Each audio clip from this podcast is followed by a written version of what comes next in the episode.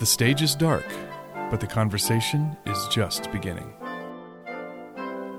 Welcome to the Utah Symphony's Ghostlight Podcast, a behind-the-curtain look into the world of classical music and the artists who make it. I'm your host, Jeff Counts, and I'm joined today by cellist Andrew Larson. Welcome, Andrew. Thank you, Jeff. Andrew is a recently tenured member of the Utah Symphony. Congratulations on that, Andrew. Thank you. It was interesting for me to learn when I was reading about you that the opportunity to perform with both Utah Symphony and Utah Opera was a big part of what attracted you to this job. Can you talk about why this appealed to you? As a musician, I really enjoy versatility, and to, to play opera literature and orchestral literature really attracts me because of the different ways that it expresses emotion mm-hmm. Mm-hmm. through music. I mean, in the orchestral side, it's absolute music, which the emotion comes purely from the harmony, the rhythm, and just the form of the overall piece. Right, pieces. It doesn't often reference some extra musical subject. Exactly. And so to, to counter that, the opera literature is totally programmatic. Right. And I enjoy storytelling in all forms, so just to put music to that is perfect for me. I can tell you that um, that caught my eye because when I came to this company back in two thousand four, it was exactly that pairing of opportunities that appealed to me as well. So I'm, I'm glad to hear your answer. It forms mine quite a bit too. Speaking of operas, are there any particular that you hope to perform during your time here? I mean, tell us a few of your favorites. You've only been here a little while now, so there's got to be a long list. Yeah, well, I I have several that I in, would like to play in Utah. I would like to play Strauss's Der Rosenkavalier. Oh, yeah. That mm-hmm. was the first opera that I heard perform live. Really? And it, it just blew me away. That's a rare first one. Yeah. It's, yeah. it's a little heavy for a first, I'd say. first opera, but yeah, I fell in love with it. And I, I mean, I haven't performed it, so to do it here would be would, would be great. Well, Christopher McBeth has been a guest on this show. I'm sure he's listening. So, Christopher, Der Rosenkavalier, there you have a request from one of your cellists. Okay. We've had conversations with several of your colleagues, and we've talked with Elizabeth Bielman about her time in the Sarasota Orchestra, and she did a lot of chamber music there. And you know, much of your training, I'm sure, was in chamber music and solo mm-hmm. repertoire, as most uh, musicians. Uh, and that's not something you get to do a whole lot of in your day job anymore. This job is very busy, and it's all full symphonic. So how do you keep that part of your personal performing life fresh? Well, you just have to make it happen. I mean, outside of work, when you have the energy, I mean, you have to want to do it. And yeah. I, for me, it's... I really find personal pleasure in just looking at the at the repertoire on my own time, whether it be just getting some other colleagues together to just read some chamber music or sure. for myself, just getting into the practice room and just taking some music out that I've learned before or just order some music that I've never played and just sure. start studying it on my own, listening to the, the piece and just using my skills to...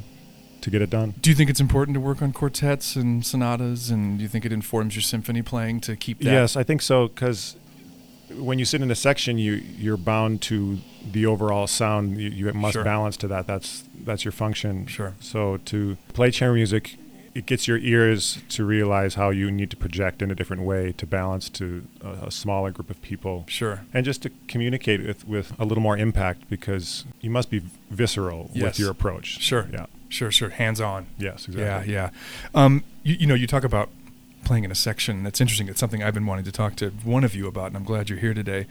Because people outside of the orchestra business may not realize that string players in sections often rotate through the different chairs mm-hmm. within their section. Mm-hmm. You may not notice that on a week-to-week basis, but it's happening all the time. What can you tell us about why that happens and how it impacts you personally from program to program, this moving around? Well, it happens due to the decision of the the music director. Right. Or, and the way it impacts the players in the section is that it gives them the opportunity to, for one, to just sit with different colleagues. Sure. So it's a little more fresh that way. You're not sure. bound to sit with the same person your whole career. Sure. Which I'm I'm glad that I can move around the section for that, that does, reason. That does happen some places yeah, too. It, yeah, it does. Yeah. And it can get ugly that way too. Yeah. But yeah. musically, it just, it's like chamber music again. It keeps your ears open because you, you may be sitting closer to the front of the stage. You may be right. sitting in the back of the section, closer to right. the winds and brass. It just informs your ears and your music making to just figure out how to balance sure, so with that. each week is a new experience in a certain exactly. way. Yeah, yeah. It, it may be one that you've repeated before with a certain person, but mm-hmm. you may not have been on second stand the last time you sat with that person. Exactly. You may have been on the fifth stand, closer to the basses, or yeah, okay, very interesting. So I, I've noticed in your section in particular, you move around quite a bit on stage. Frequent visitors to Abravanel Hall and other concert venues, I suspect, might have noticed that the entire cello section itself is in a different stage position sometimes from week to week. Um, so you mentioned sitting near the brass. Sometimes you're over by the per- on the percussion side. So why? Why does this happen? And do you feel like this sort of flexible geography helps the section? Or just speak about that a little bit. Moving around on stage helps the balance of the overall ensemble. So similar to the way an individual member would rotate within the section, it's like that on a grander scale sure. for, the, for the, the, sure. the entire section. But that usually comes down to the decision of the music director, what right. what they want for a particular piece or a style of repertoire, just for the overall balance of the ensemble. Yeah, the again. reasons are artistic, right? They're exactly. not capricious. Yeah, it's that's not right. visual. It's it's yeah. it's based on repertoire. Yeah, it's yeah. artistic, yes. Do you, I mean, it, it happens to it happens to the cello section qu- quite a bit. Mm-hmm. Um, do your colleagues discuss it? I mean, is it something that you talk about? Do you have, do you look at the, the board each week and go, where are we sitting now? Um, not really. We just, just sit adapt. where we're told to sit. Sure, you know, sure. I mean... Yeah. Sometimes we're in the blast zone by the brass, right. or then we're in the high frequency zone by the piccolo. Right, I mean, right. But, but I mean, it, it, it or, doesn't or really near matter. The percussion, which is a different kind yeah. of sonic experience yeah, yeah, for yeah. sure. Yeah, and the further you sit in the back, the closer you are to start the kind of the heart of the orchestra. Mm-hmm. That's right. Well, it's fascinating, and I'm not sure that people um, sitting in the audience, if they notice, fully understand why this happens. So thank mm-hmm. you so much for that insight. There's a there's a question we ask everybody on the Ghostlight Podcast, and it's because of our name. The question is, Andrew Larson, have you ever seen a ghost? Tell us a paranormal story from your life. I have not seen a ghost, but I have stayed in an apartment during my college days, and my housemate had a cat. And I am positive that that cat saw a ghost from time to time. It would act really strange, and it, usually late at night, and it would just walk around and then stop and like look up into the corners and just act really strange. And it was it was eerie. Like I got a really interesting vibe from that animal. And I I mean I couldn't tell if it was looking at anything for sure. I couldn't see anything, but it was clear that it, this animal was sensing something. It's it's the first Ghostlight Podcast story that involved an animal, and it was the first one that we've been able to confirm by a movie, because we know because of the movie Ghost that cats can see ghosts. Okay. So, all right. Well done, Andrew. Thank all you, right. Andrew Larson, for being a guest on the Ghostlight Podcast. Yes. It's great to have you. This week, guest conductor Hans Graf returns by popular demand to Abravanel Hall.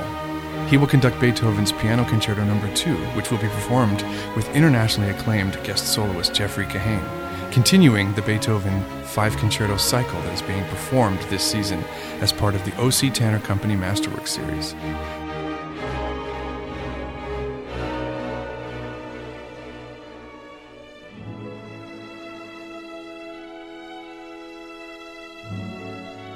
Graf will also conduct Rachmaninoff's powerful Symphony number three, as well as Mozart's Symphony number nineteen. Tickets and information can be found at utah symphony dot org. The Ghostlight Podcast is produced by Chad Call.